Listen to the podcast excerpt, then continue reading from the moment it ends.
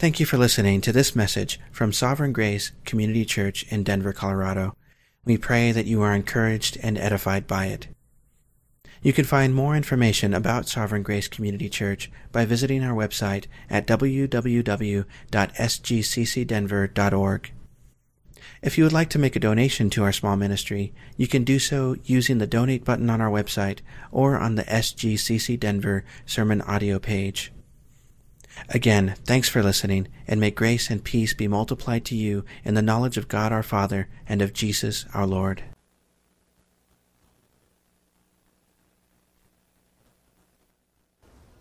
Our Father, we are grateful, at least we ought to be profoundly grateful,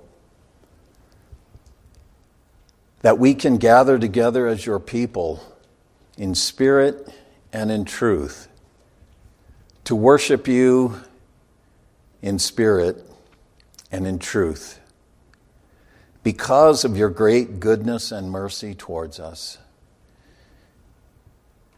If we are gathered in truth, we are gathered as your people. And we are gathered as your people because of your great condescending goodness to us, and not just to us, but to the world that you love, and ultimately to the whole creation. And we are thankful, Father, that we are sharers already in this renewal that you have begun in Christ our Lord. And I pray, as always, that you would help us to be faithful stewards of this life that is in Him. Stewards not just as those who hold on to something that is precious to us, but stewards as those who live out in all things, in all ways, the truth of the fact that we are raised up in Christ Jesus, seated in the heavenly realms in Him, far above all rule and authority, power and dominion. And not just as individuals, but that, but that together our share in this resurrection is unto the end that your church would be the fullness of our God who fills all in all. Your church is a most precious thing.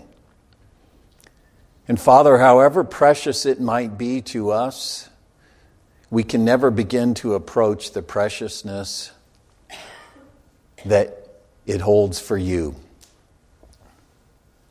What a glorious thing that the God of all eternity has been pleased to reveal and glorify himself by inhabiting our humanity and forming a people for his own possession. Not just a people who know him or relate to him in some sort of remote way, but a people who together form the dwelling of the living God. A people who together embody as sharers in Christ the truth of our God, embody the gospel that we proclaim, embody the new creation that will one day take everything into its grasp. Father, whatever our gifts, whatever our calling, may we see the importance, the goodness, the richness, the infinite privilege of being a part of this thing called your church. And may we be faithful stewards of that trust. Help us to hear, help us to grow, help us to be rightly convicted, and by your Spirit to be further transformed by the renewing of our minds. Whatever our distractions, whatever our distress, whatever things we have brought with us today that weigh us down, I pray that you would free us from the burden of those things and capture our hearts and minds. That we would be as hinds feet on high places, brought again to a fresh consideration, a glorious exultation in our God and his triumph in Christ our Lord. It's in His name and for His sake that we pray. Amen.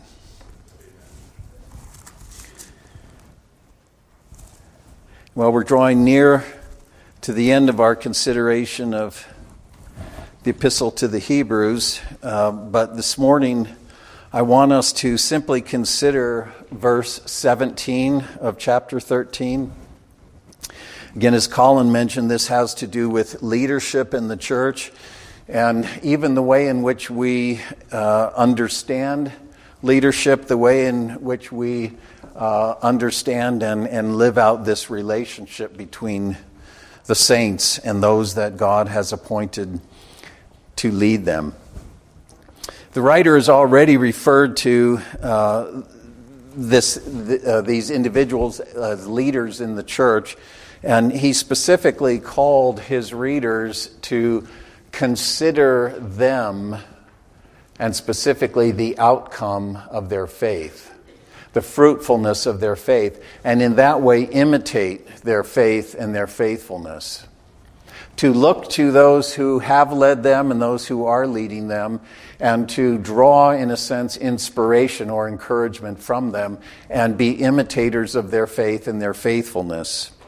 But here he exhorts them to uh, uh, uh, perhaps a more well defined or a more narrow consideration, specifically the relationship that exists between these readers and those who are leading them, and by extension, the relationship that exists between Christ's saints and the leaders in his church. And as I've thought about this this week, and, and I do truly believe this is the case, this isn't just uh, pulpit flourish, I do believe that the way in which the relationship between a congregation and its leaders, or more broadly, leaders and saints within Christ's church, that is one of the best indicators of how people understand this thing called the church. Whether they understand the church essentially as, as a uh, uh, uh something under the old creation, an institution, an organization, a religious entity, a social group of some sort, however they understand the church in terms of a natural way of thinking, as opposed to understanding it as the scriptures would present it to us as this organism that is the fullness of the Messiah himself. The fullness of Him who fills all in all. Not an organization, but a spiritual organism. You hear me say it all the time. We read it, we see it all the time. Jesus said that it's when the church is one, as He and the Father are one, then it bears authentic testimony to the truth. Then the world will understand His coming and the meaning of His coming. When we are one, as the Father and the Son are one. A oneness not born of anything under the sun, but a oneness born of a shared life in the Spirit. As Paul says in Ephesians 4 one faith, one Lord, one baptism, one God and Father. Members of one another because of our joint participation in the life of God in the Spirit. Members of one another, not sociologically, not politically, not economically, not culturally, not linguistically per se, but sharers in one another because together we share in the Messiah himself. And that principle is so critical to understanding this dynamic of leadership and congregation. And how so often we go astray, how so often I think we miss it uh, distort in one way or another. And so, as I say, I think that the way that we see the relationship play out between leaders in a church and the congregation of a church is a key indicator, probably the greatest indicator, of how that group of people understands this thing called Christ Church and what it is to be Christ Church. Well, let me read this with you, uh, verse 17. Again, very simple. And typical of, of a very simple, straightforward verse. It's easy to read it and, and, in a sense, digest it in an instant and move on. And this isn't unique to the epistle to the Hebrews, but certainly it is true of the epistle to the Hebrews that in the, the simplest, most condensed uh, sayings or statements, there is a wealth of truth. And this is one of those cases where what the writer is getting at, I think, is profound and must not be, must not be missed. I'm reading from the New American Standard, and, and the writer uh, says, Obey your leaders and submit to them, for they keep watch over your souls as those who will give an account. Let them do this with joy and not with grief, for this would be unprofitable for you. Essentially, this exhortation, and this is another exhortation, uh, but it consists of two parallel exhortations obey, submit. Two exhortations and then two points of explanation or elaboration, if you will. The first one pertains to the men themselves, these leaders. The, the, the point of clarification what about them? The second one pertains to the purpose, the ultimate end in this thing of obedience and submission.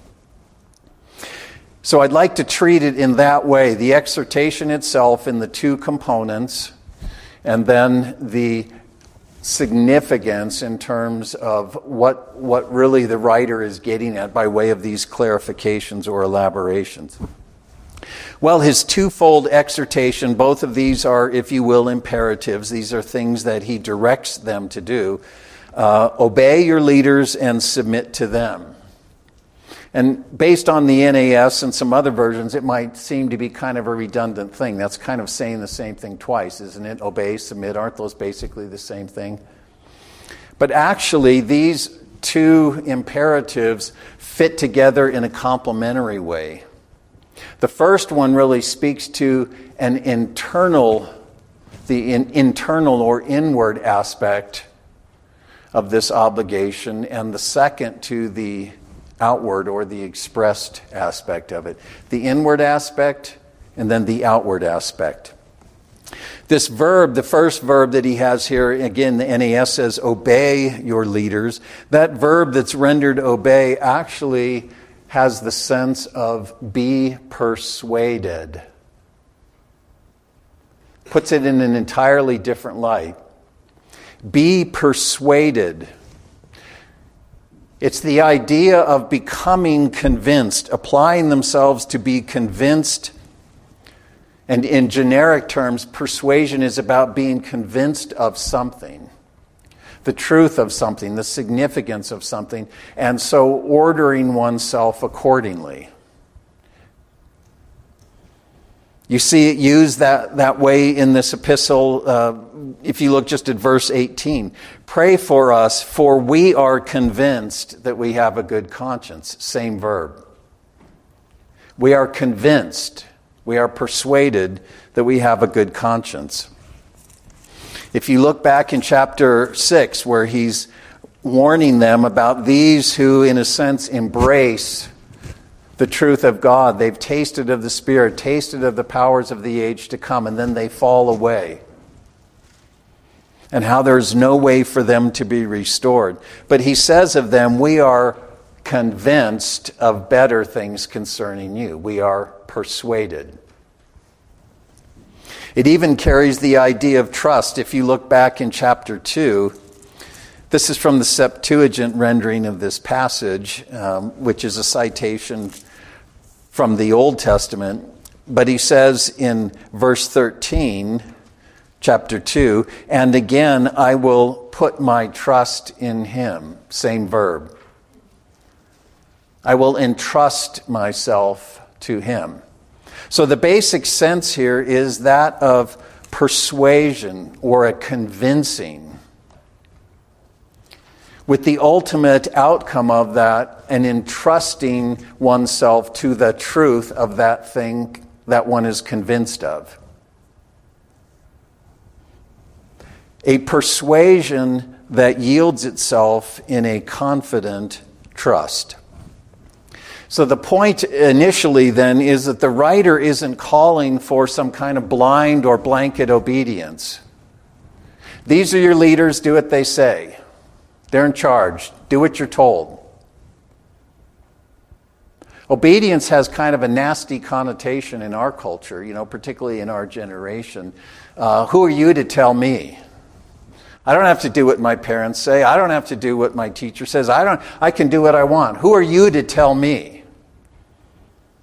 And we hear this word obey or obedience, and, and that's our, our, our, the hair begins to stand up on the back of our neck. Certainly, we're not going to let some clown in a church tell us what to do.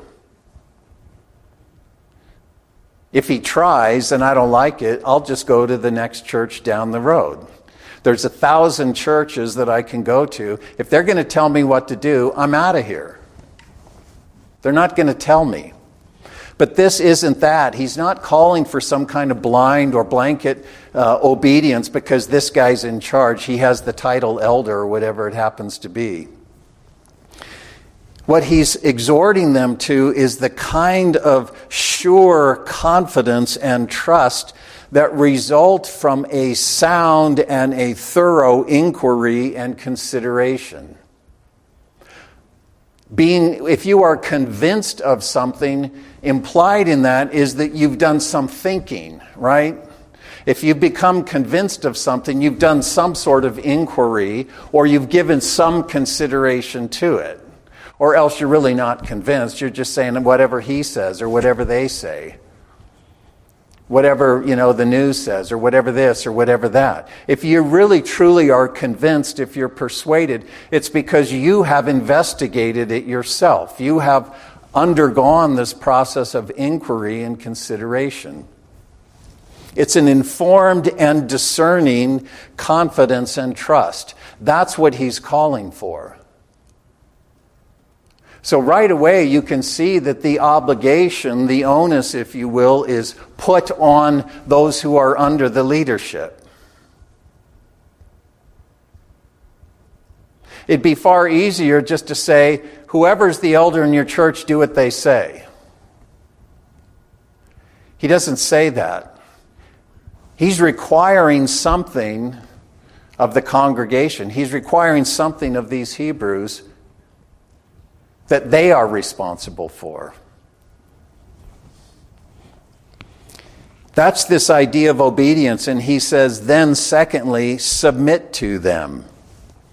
And the point is that it's this informed, discerning, convinced confidence and trust that underlie this thing called submission, yielding the writer is calling for the sort of willing yieldedness that results from a persuaded mind and conscience, from trust. A yieldedness that is born of trust.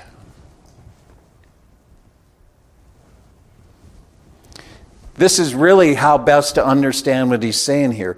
Be persuaded concerning those who lead you and in that way, for that reason, yield to their leadership.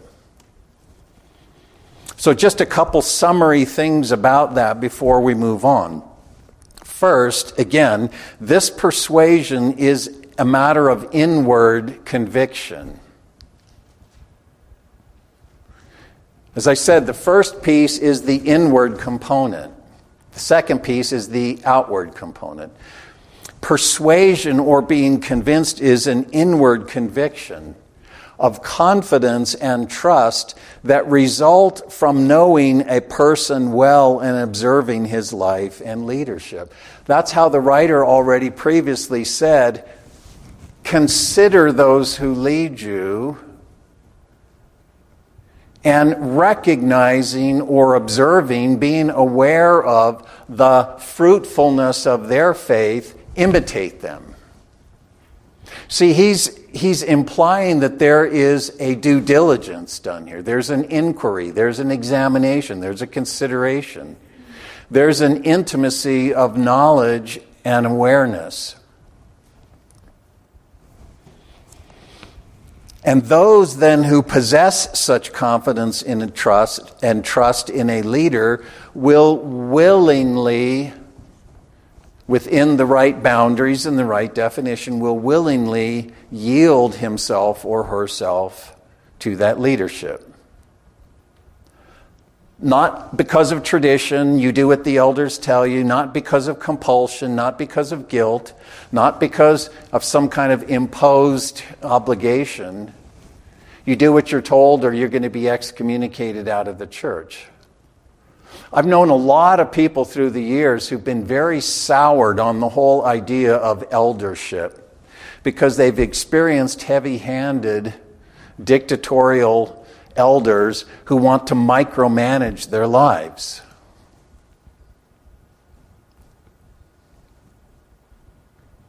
And maybe you've experienced that, maybe you haven't. But it's not uncommon. People who seek power will gravitate towards positions of power as they view it. And that's just, just as true in the church.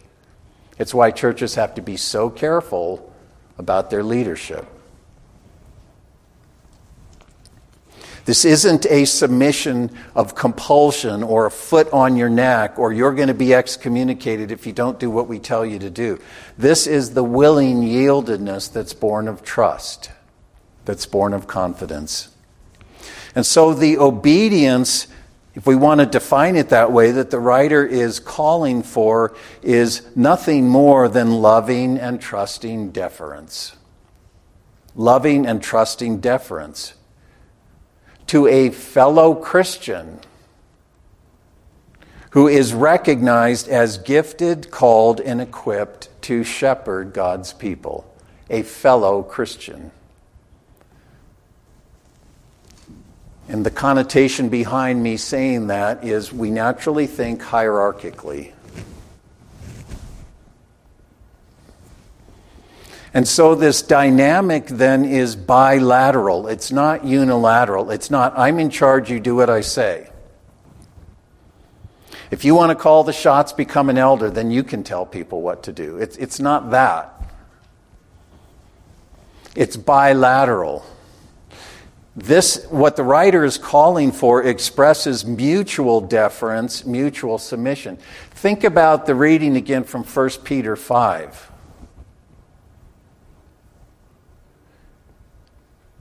Peter talks about elders and how they're to lead and how they're to think about their work. And what does he says? What does he say? Submit to one another. Be humble, respecting one another. Leaders are obligated to secure the confidence of those they lead. They are obligated to strive to do that. And they do that by demonstrating themselves to be servant shepherds who strive for the well being of those under their care. That leads us to the first explanatory phrase that he has here, where he says, these individuals that I'm asking you to submit to keep watch over your souls as those who will give an account. And this keeping watch over your souls, but the idea of soul means really the whole person. The totality of the person, the totality of his life, his concerns, his issues. It's a watchfulness concerning the whole person not just watching over your soul because he wants your soul to, you know, go off to heaven when you die or whatever. It's your you. And implied in that is obviously knowledge, concern, awareness. They keep watch over your souls, and this idea of watchfulness is actually sleeplessness. The imagery that he's drawing on is the sentry who's on guard duty. And his vigilance and his discipline and his care, his concern, allows the others to rest or sleep, go about their business. In other words, to feel secure. They feel secure because they trust this sentry. If you put it even in a military sense, if you don't trust the guy who's standing watch, you're not going to be sleeping, right? You're not going to be resting. You're not going to be settled. You're going to be nervous. You're going to be worried. You're going to be looking anxiously about you. That's the idea here. And it, this helps to clarify again this idea of persuasion, confidence, and trust. He's calling these readers to entrust themselves to their leaders, knowing that they're watching over them, if you will, that they have their back. So that's what he calls them to. And then the last piece of this is, again, putting it into perspective. What's the thought process that's behind it? Obviously, everybody would agree, I think most everybody in the church would agree, that God has ordained that there be leaders in the church. There's discussion about deacons, elders, teaching elders, ruling elders, all that kind of thing. But I think everybody would agree that God has ordained that there would be leaders in the church. But in accordance with the principle of where I started, which is this idea of mutual indwelling in the Spirit and as Paul says, the body causing the growth of the body. Yes, leaders, but according to the overarching principle that defines the church, which is the mutual indwelling in the spirit of the saints, and the dynamic of the spirit working such that the body causes the growth of the body. That moves us away from the idea of a pecking order or superiority of gifts or whatever it happens to be. Everyone is in it together. And leadership gifts are just one kind of gift.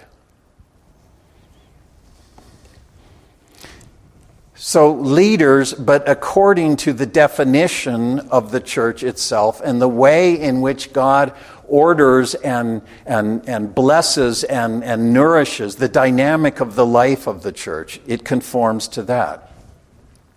So, proper submission to leaders must be grounded in a good conscience, if you will, or confidence, a good conscience, but that persuasion also has to match itself with a good attitude.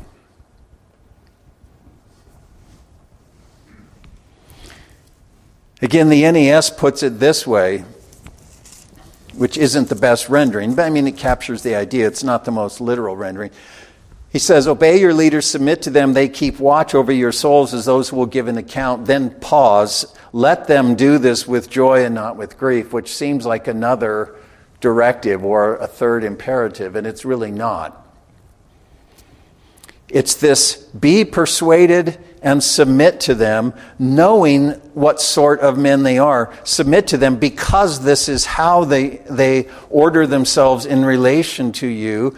And this submission to them is in order that their work might be with joy and not with grief. That's what he's saying. Relate to your leaders in this way in order that their work would be joyful, delightful, and not grievous, not agonizing. So it's not just a matter of outward submission, but, but a heart attitude and orientation behind that. It's not enough just to be outwardly compliant. The inner attitude has to match the outer, outward demeanor for submission to be genuine. It's just like, you know, in, in parenting, not that this is a parenting, but in that dynamic, you can see kids who will do what they're told, but they're gnashing their teeth. Right? They're resentful. You're bigger than they are. You're going to take away their phone or whatever it happens to be. In the end, you're going to prevail one way or the other. So they're going to do what they're told, but they're going to hate every minute of it. That's not what the writer is calling for. See, he's saying not only do you need to make a right assessment of your leaders, but you need to be loving them. Just as they are loving you as shepherds, your submission needs to itself be an act of love.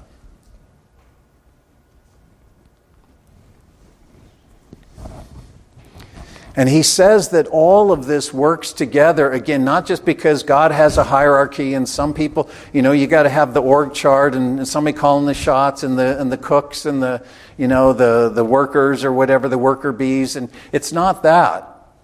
It's that through this dynamic of the gifting and the operation of the gifting in the church, as faith operating through love, that the church grows, that it builds itself up. He says to them to not relate to your leaders in this way with this kind of a heart isn't to your benefit. See, why do people, people chafe and grind and push back? You Now, I'm assuming again that leaders are doing what they should be doing. But when people resist that and push back, it's because they think they have a better way or that it'll be more profitable this way or that way. They, they see it as a matter of advantage or profit to to not submit, or I submit outwardly because I have to, but in my heart I'm knowing there's a better way. I'm, who's this guy? Who's he to tell me what to do? He says that kind of attitude isn't profitable to you. It's not profitable to the body. Because the dynamic here is not whose hand's on the top of the bat, but it's how does the body cause the growth of the body. And when it's not ordered properly in hearts as well as conduct, it works against itself. It destroys itself. It undermines itself.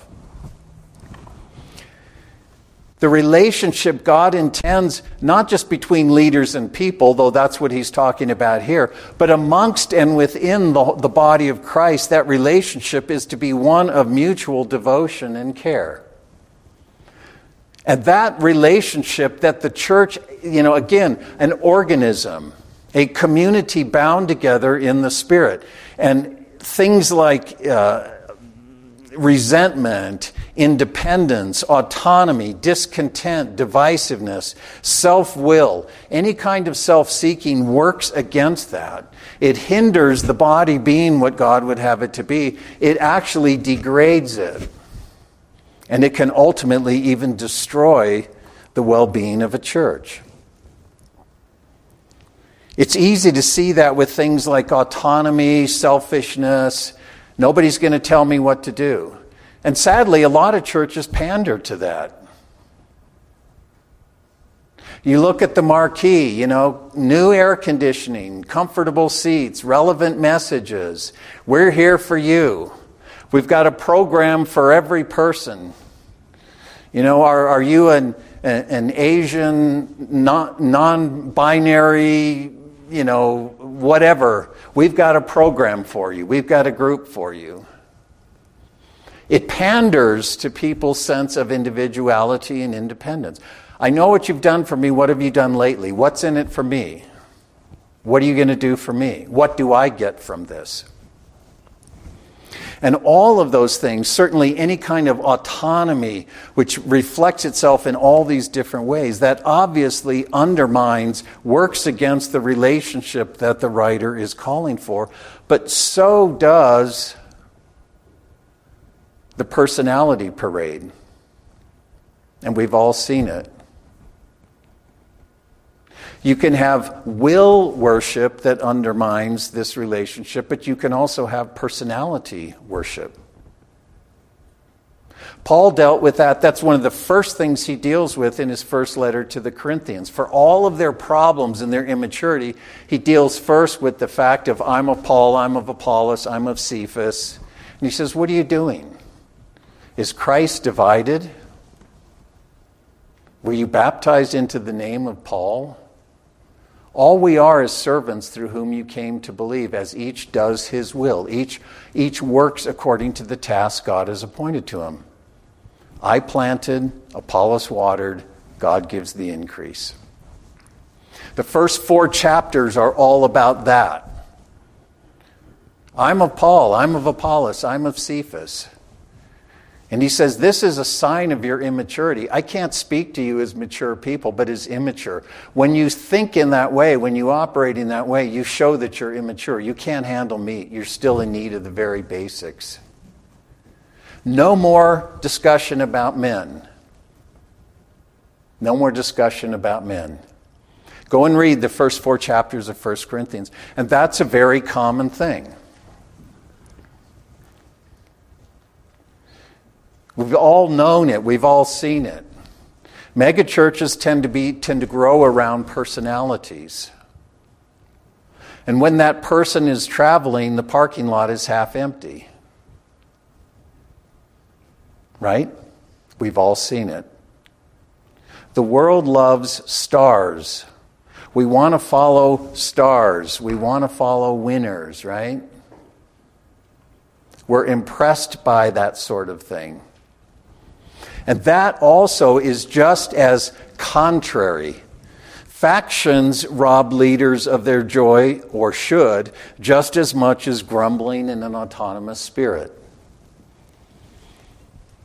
But his point is that rightful submission, which is an eagerness even in the heart, not just an outward compliance, but an eagerness in the heart, serves the joy of the leaders in their work. But it also serves the genuine benefit of the person who's in submission, which we don't tend to think that way. I'll submit because I have to. I'll submit because the Bible tells me I have to. I'll submit because it's what God wants me to do. But it's not my choice. I don't, really don't want anyone telling me what to do. And certainly when the rubber meets the road, it's easier to get forgiveness than permission. So I'm going to do what I want and then just make excuses and hope that, you know, it can all be brushed away, right? We've all, we've all seen it. We know that's the case. But the writer is saying it's actually profitable to you to live in this way. Not just profitable to the leaders, profitable to you. Why? Because it reflects, again, God's harmony and goodness in the church, the way in which we are built up together into Christ, who is the head. The body causes the growth of the body. Leaders have to strive to secure the confidence and trust of those they serve. They serve. They have to work for the edification and the joy of those under their care. But that same obligation applies to those, the believers who are under those leaders. It's a bilateral thing working for the joy and the benefit of the other is universal. It's not just what the leaders have to do, both the body towards their leaders and towards one another, but here towards the leaders and the leaders towards them, both are just as crucial to the church's well being. And because of this mutual obligation, there is also mutual accountability. And I mention that because the writer specifically mentions the accountability of the leaders. They will give an account. And I don't know about you, but I've known people who have said, the pastor's the one who has to give an account. We're all off the hook. We can do what he says because he's the one that's going to have to stand before God and give an account. We're off the hook. As long as we do what he tells us, then we're, we're free. We won't have to give an account. But if this dynamic of the body is true, if the body causes the, the growth of the body, and if each person is equally vital to that growth and that well being, then each person will equally give his account. Leaders will give an account according to their gifts, according to their ministration, but everybody will give an account according to his gifts and his ministration. Paul said, We will all appear before the judgment seat of Christ to give an account. So this isn't something, well, gee, the preacher said this, the preacher told me, the preacher's the one who's going to have to get. I'm off the hook. Nothing's required of me, nothing's expected of me. It's the preacher. That's why we pay him. It's his job. He does the Christian life for us. He does this thing of knowledge and understanding. He does this thing of truth. We just have to be followers who do what we're told to do, and, and we're off the hook.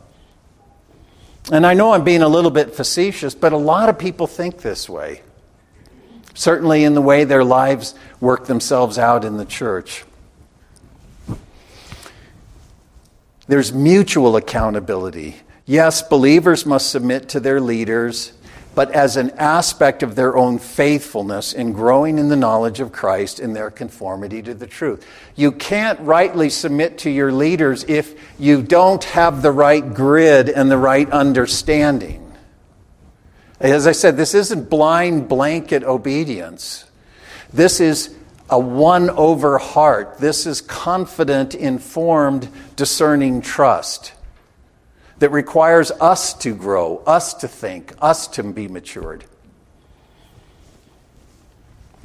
And a downside of that is that Christians who defer to illegitimate, unqualified, and unfaithful leaders are just as guilty before God as those leaders themselves. Well, he's got the seminary degree. Well, you know, he's whatever. He's this, he's that, he's the other thing. I just have to do what I'm told. Or he must be right. He's the guy with the THD, or, you know, he's the guy that's done this or done that, so he must be right. No, when we submit without a good conscience, we are really not submitting in the way that God intends. And when we defer to unqualified, unfaithful leaders, you're just as guilty as those leaders themselves. Because submission to leaders is submission to Christ Himself. Paul repeatedly said, Be imitators of me, because I'm the great apostle. No, be imitators of me as I imitate Christ as you see Christ in me, as I am leading you towards Him, as I am helping you to know Him, then be imitators of me. As you see Him reflected in the things I say and who I am and, and how, how I bring this ministry to bear, then be imitators of me. Imitate me as I imitate Christ. Well, the obvious uh, you know, implication of that is that we have to know what Christ looks like if we're going to follow those who we see Christ in them, right?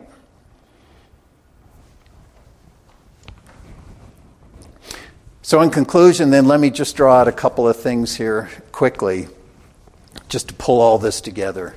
the first thing is that church leaders, and I'm not distinguishing between elders and deacons or classifications of elders in, you know, like Presbyterian theology or whatever. Leaders in the church, and that's how the writer of Hebrews deals with it. And for what it's worth, I would argue that deacons are just as much spiritual leaders in the church as elders are. Different orientation, slightly different function. But it's not what we've often been taught to think, which are the deacons are the ones who fix the toilets and, and mow the grounds and, and you know, set up the classrooms and fix people's cars or whatever it happens to be. Not that those things should never be done. But the deacons aren't just the worker bees with technical skills or business skills or finance skills or whatever. They are also spiritual leaders, mature, full of the Spirit and wisdom. So, church leaders are servant shepherds. they are not executives, they are not ministry professionals hired to run a religious organization. And very often now, churches seek pastors who are CEOs. That's really what they want. They're running multi million dollar organizations with, you know, 100 employees or whatever. They're businesses. It's part of this whole evangelical industrial complex that we all are well aware of, whether parachurch or whatever. Big business, big money, big operations. Church leaders are servant shepherds. They are under shepherds who serve the chief shepherd and his flock, and they are accountable to him. This is 1 Peter 5. That means that leaders must shepherd Jesus' people in His name, according to His purposes, and according to His goals. They don't have the right to establish their own leadership aims, their own leadership program, pursue their own agenda in the church. You know, there are churches that spend tens of thousands of dollars hiring consultants who come in and tell them how to restructure the business to grow it and get all these people in and, and have this and have that. And it's all this thing of strategizing to, to build the organization.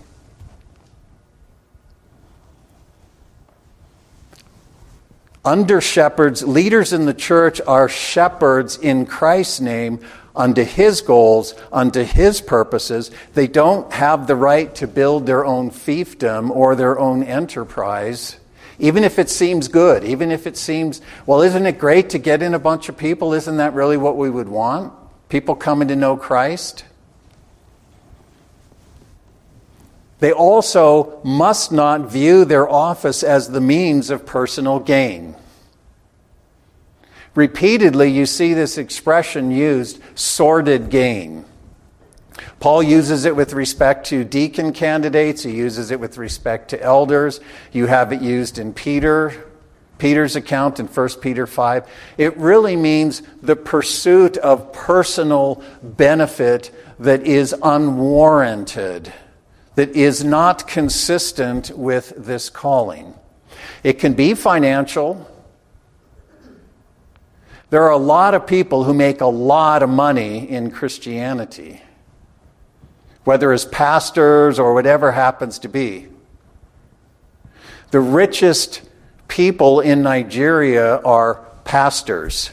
If you look at the list of the people who are the wealthiest people in Nigeria, they're all pastors. It doesn't have to just be finances or money, it can be status. I'm the rabbi, kiss the ring, right? Power, influence.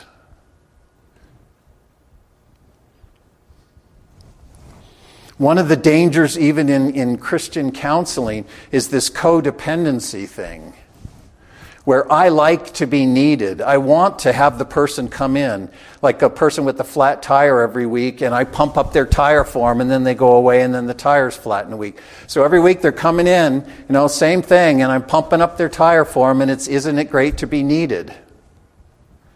And they're looking to me to live the Christian life for them. It's, a, it's an unhealthy thing. They want me to tell them what it looks like to live the Christian life. Go do this. You know, put the penny in the gumball machine, turn the thing here, this thing will come out. Here's what you need to do do this, do this, do that. And I feel important because this person can't survive without my counsel, and this person is looking to me to live the Christian life for them. This sordid gain can take all kinds of forms. It's really just this seeking of, of a gain or a, a, a, an obtainment that is not consistent with what it is to have the body function in the way that God intends and the role of the leaders in that. The next thing is, and I've hinted at this, that leaders function according to the Spirit's gifting. Paul calls leadership functions a gift of the Spirit. Some have gifts of leadership. So it's not because I'm good with finances. It's not because I'm good at running an organization. It's not because I have a management background. It's not because I have a seminary degree. It's not because I have this or have that. Leaders, it's a gifting. And my point in that is that all of the Spirit's gifts work towards what? The Spirit's goal, which is building up all of the saints together into the whole stature of the fullness of Christ. That's what it's about. If you want to walk in the Spirit, if you want to keep in step with the Spirit, what is the Spirit doing? He's perfecting the life and likeness of Christ in human beings. He takes what is Christ and he imparts it and perfects it in the lives of people. He is the testifier of Christ. So all of the gifts work in that way. That's why I said the tongue in cheek thing about I can't use my gift because you don't have a parking ministry or whatever. Parking has nothing to do with the ministration of Christ. All of the gifts function in whatever capacity, in whatever arena, towards this thing of the building up of the saints into the fullness of Christ. And we're going to see that. We'll close with Ephesians 4. Well, what that means is that church leadership, if it's a gifting from the Spirit, it's about people and their care and their nurture, not activities suited to running a business or running a religious organization. And if you think I'm overstating it, look at how many adjectives we put on pastor these days executive pastor, music pastor technology pastor, right? Facilities pastor. It's all about the program. It's all about the mechanisms. It's all about the machine. And I'm not saying that those functions, in some sense, don't need to be taken care of. You obviously have to care for a facility if you have one, right? You obviously have to deal with issues of music or whatever. But now any job in the church practically gets the label pastor attached to it. Pastor of technology. This is our IT guy that runs our, our sound and our lights and all of that, right? I mean, have we seen it? I've seen it. It's everywhere. Church leadership is about people. Good leaders, therefore, leaders who are worthy of being followed, are distinguished by their intimacy with Christ and their intimacy with their brethren. They win the consciences and the confidence of those under their care because they lead them towards Christ and they manifest His mind and His love in their interactions with them. Is anybody perfect in this? No. But that's the orientation. Laboring to see people grow up in Christ. Are we going to have to handle finances along the way? Yes. Are we going to have to paint the building from time to time? Yes. But that's not what the Hebrews writer is really ultimately getting at. The leaders that he's calling them to follow are those who are leading them towards Christ and towards the formation of his life in them.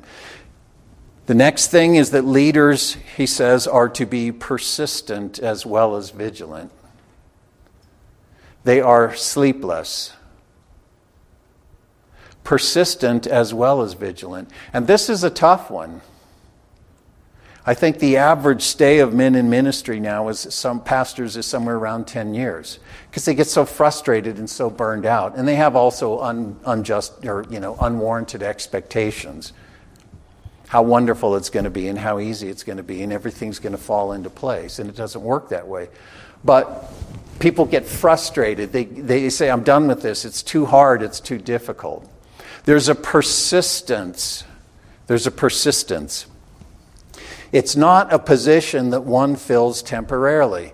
I mean, I, have seen churches that rotate their elders every year. It's like serving on a committee, right? You sign up, I'll give you a year and I'll show up for the meetings and I'll cast my vote. But one year, that's all I'm giving you. If this is a gifting of the Spirit and a calling of the Spirit, it doesn't have a time limit on it.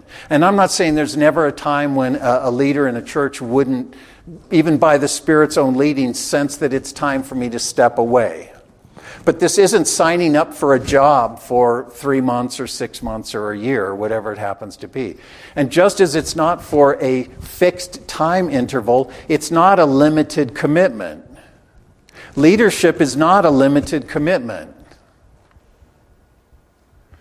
It's not, you know, I'll give you 20 hours a month or I'll show up for one meeting, but I can't do two. I got this, got that, got the other thing.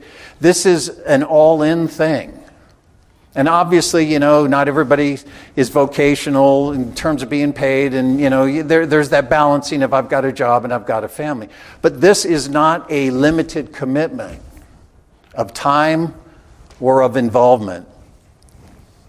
And then, lastly, all of these things underscore the fact that church leadership is entirely a function of the ecclesia, of the church. And in our time where so much is oriented around parachurch and all these other kinds of things going on, God recognizes the church. And church leadership is a function of the ecclesia. It operates within, it exists within, and it operates within Christ's body, and it serves Christ's goals and purposes in the body. It doesn't serve institutional needs or organization needs or anything like that. And this is why you see in the early church that leaders were raised up from within. Even if you take Acts 6 as, you know, the thing of, of identifying deacons, the, these men were told, find men among you who are wise, who are mature, and appoint them to this work. He didn't say, you know, put something out on the internet, you know, pastoral search or whatever, go find somebody to come and do this. He said, find men among you. The obvious thing is that you see them, you know them. You recognize their gifting, you recognize their calling. Those leaders were not imported or imposed on a group of believers from the outside. And even though Paul was involved in his travels on his journeys of, of helping them to, you know, uh, ordain leaders in the church, they were leaders in the church. He spent time with them. He knew those people. He helped them to choose their leaders. And that is very contra the modern paradigm, certainly in America, where we view church leadership in terms of the professional credentialed minister and this vast clergy laity divide. In Presbyterianism, the teaching elder doesn't even, he'd never stand in the, or the, the ruling elder would never stand in the pulpit. The pulpit belongs to the seminary trained ordained men. That's it. The way in which we do things, none of this really existed until you're getting up to the Middle Ages. So, you know, how did the early church do these things? The saints together, the gifts functioning. Yes, leadership gifts. Yes, proper leadership oversight. But this hierarchy, and who's on top, and who's second, and who's reporting to who, none of that. None of that was a part of the way the church initially was. The credentialed minister, you know, the clergy, the laity who are underneath him, you know, the, the Middle Ages with the, uh, speaking in Latin, nobody knew what was going on. But these guys are in charge. They're waving the incense censer and they're getting us into heaven. And sadly, there's a lot of that even in Protestantism as well. So, to fulfill their role as God intends, leaders must be identified and affirmed by their observed practical godliness, their intimacy, their service, their devotion to a body of believers, not simply their academic credentials or resume. And I'm not saying academic credentials are of no value, I'm not saying a resume is of no value. But this is an observed practical godliness. You know, there are pastors who don't even know their congregation at all. They're the preaching pastor. They get up in the pulpit every week and they deliver their sermon. Denise and I were in a church years ago. I was teaching in that church. In four years in that church, I never spoke to the preaching pastor once. You had to make an appointment like three months out. He'd get up in the pulpit on Sunday, deliver his message, go away. That was it. He didn't know the people. That's abominable.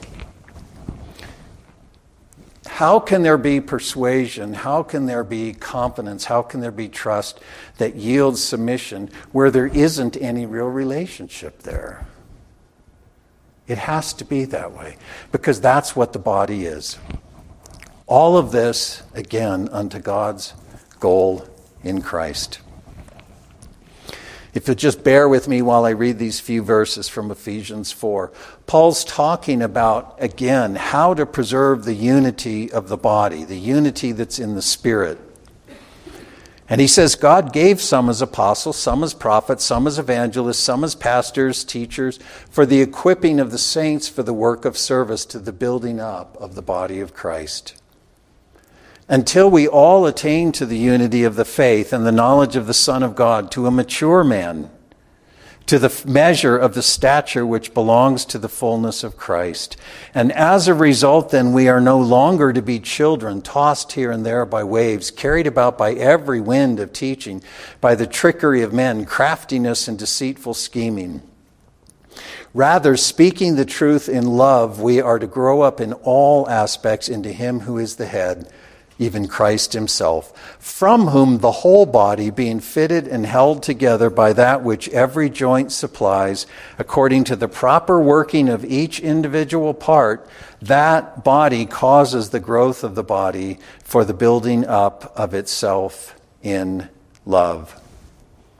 Therefore, no longer walk as the Gentiles do in the futility of their minds.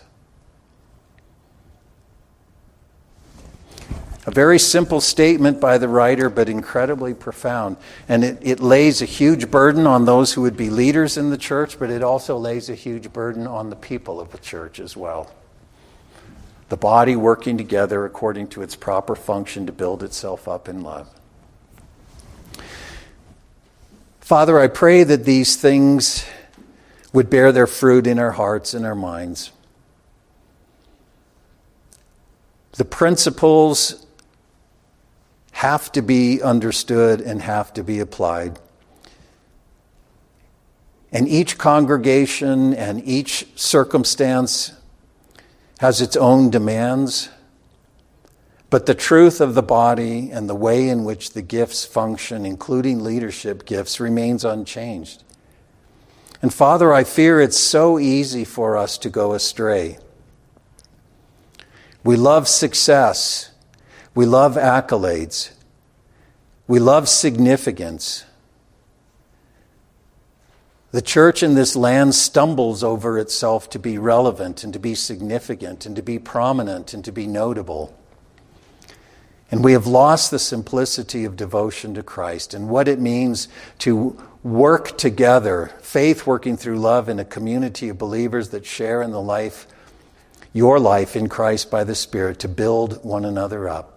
And when we will do that, then people will see and people will know and people will come to faith. When the church is the church, then the gospel will bear its fruit.